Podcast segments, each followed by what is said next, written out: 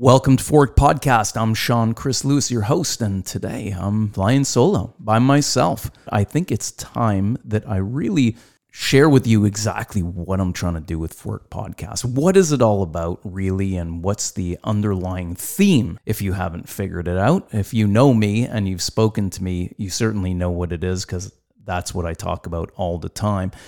It's really about developing yourself on the path of life, right? Forks in the road are inevitable. We're always going to hit forks in the road. There's always going to be problems. Life is not easy.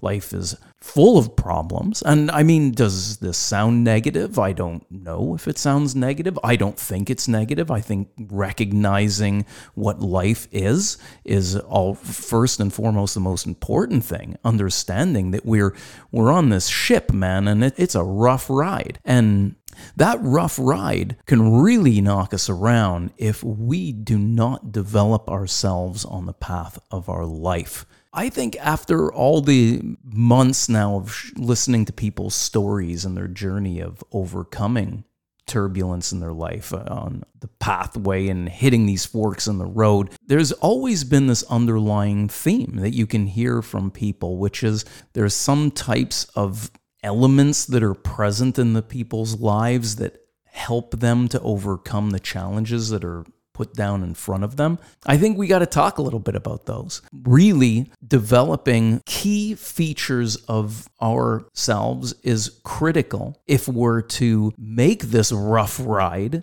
a little less rough and hell, maybe even enjoyable.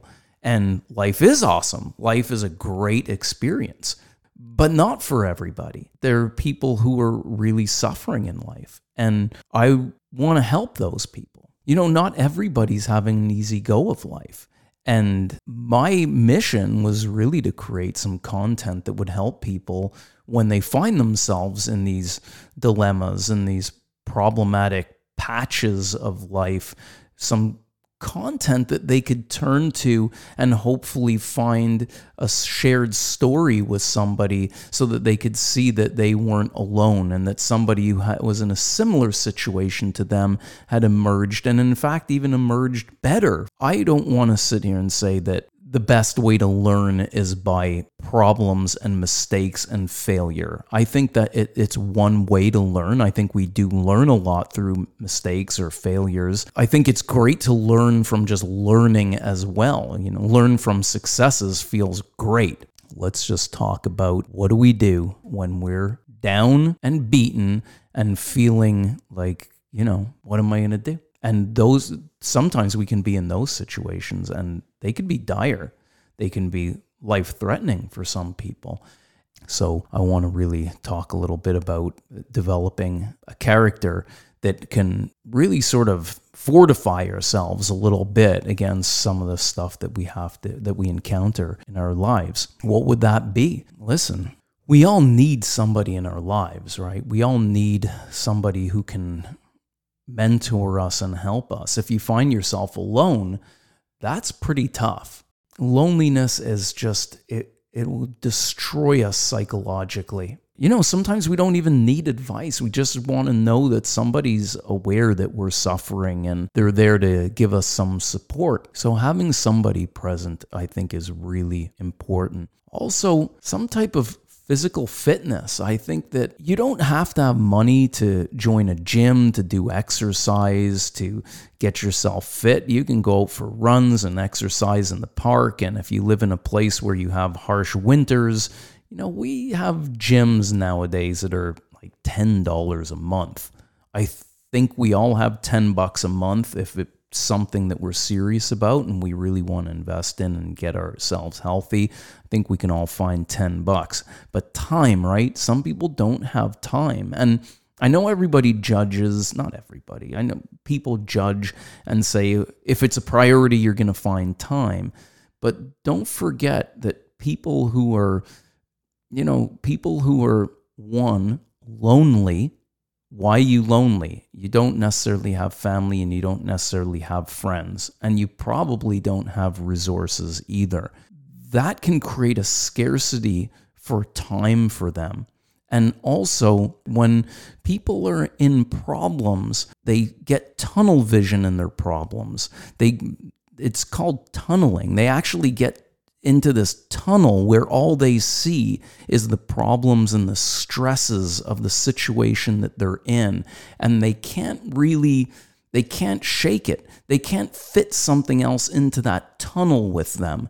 And the key is to find a way to help somebody to get some healthier lifestyle choices in that tunnel where they can see it happening within the context of all the problems that are going on around them. Now, how you're going to do that is we have to figure out a way that somebody who's having a significant amount of life problems how do we help them especially if they don't have resources especially if they don't have, like i said have family and friends people to help them how do we help them to find a way out it's tricky. It's tricky, and I, I, I really will say it again.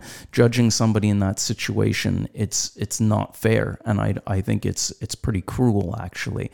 And um, nobody wants to feel out of shape, sad, down, and in some cases wanting to take their lives. Helping our fellow citizens to get out of that is is a huge priority. And I think it'll change society significantly if we start to become more empathetic about these types of problems. So you need to have the presence of somebody. Again, if I'm talking to somebody who's got nobody, it can be through a book, it could be through, you know, just finding your favorite speaker on YouTube. If you don't have a computer and you don't have a phone, you got to get a book, you got to get get out there and find some material that'll just help to shake the tree a little bit and help you to see things just a little bit differently. Just a slightly different angle is all it takes. I've heard that, you know, it's just this little two millimeter switch in direction will change the trajectory of something significantly. So just shifting things a little bit is all you need. It's I don't think it's it's huge and I think if we can just find a way to get that little shift that'll get us on a better path. And then obviously with patience and time, things don't change fast. It takes time. It takes time to implement change. It takes time to to listen. Here's a perfect example. I've worked many times with people for weight loss. I'm just going to talk about weight loss. Weight gain, muscle gain, that's a whole different thing. Let's talk about weight loss. I've worked with people where I've seen them lose 50, 60, 70 pounds only to go back after a period of time and put it back on.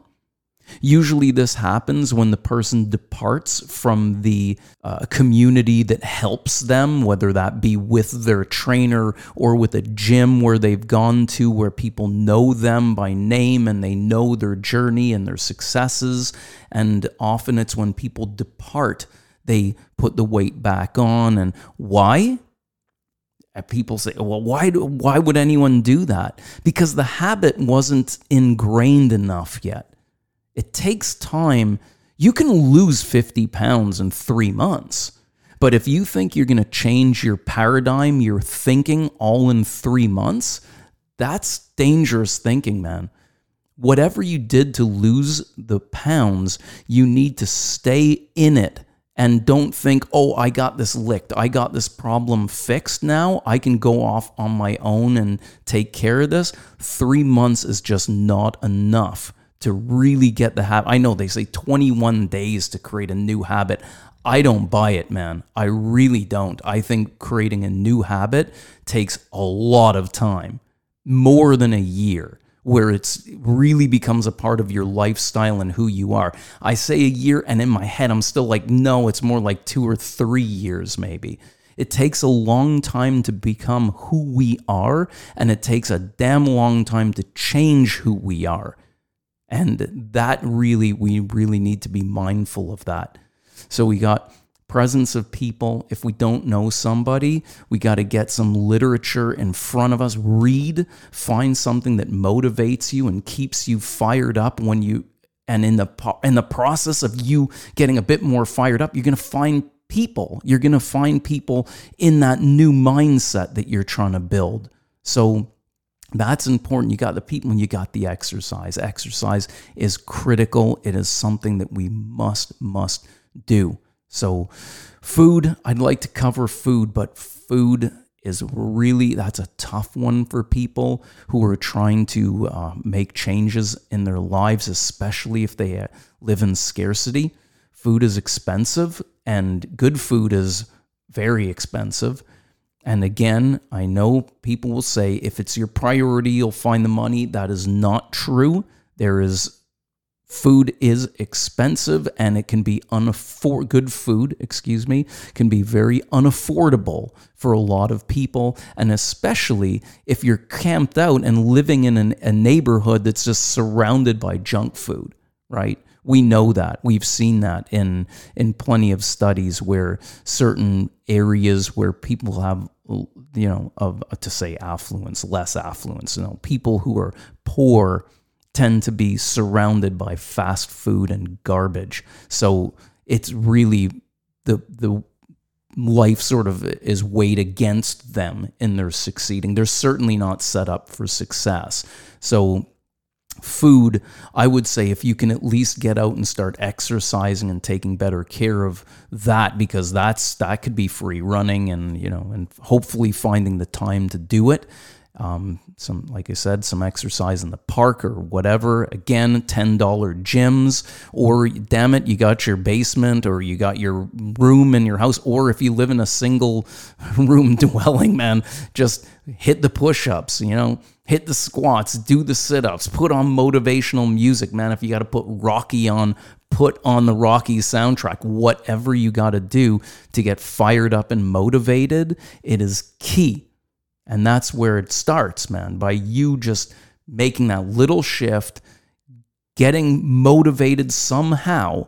You know, again, if you don't know people, read that book, find the paragraph, find those words that get you cranked, read them over and over again, think about them, burn them into your brain, and then throw yourself down, man, and do push ups and sit ups as many as you can.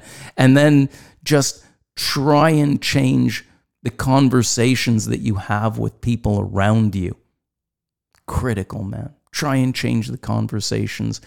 But I don't say to start lying. I think as soon as we acknowledge life is hard, I know we live in a time where we talk about positivity is key, but I think to be positive, first we got to recognize what we're dealing with. What is the situation? The situation is it's tough. Life is hard and it will kick you around if you don't take care of the things that make you stronger and more efficient. I think that is super important.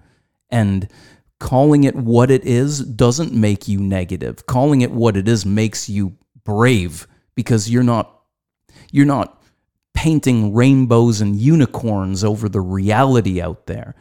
And worst of all, if your life is great, don't go around telling people who are poor and tunneled into problems that they're being negative and life is easy.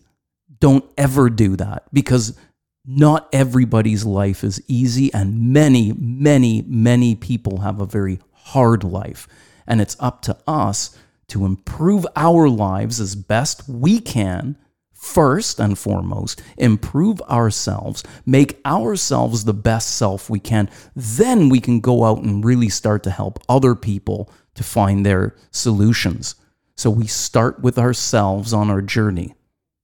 We start with ourselves all the time get ourselves to be the best we can, and then we can bring our best foot forward to other people and help them to succeed. So, guys, I want to wish you an awesome day. I'm Sean Chris Lewis.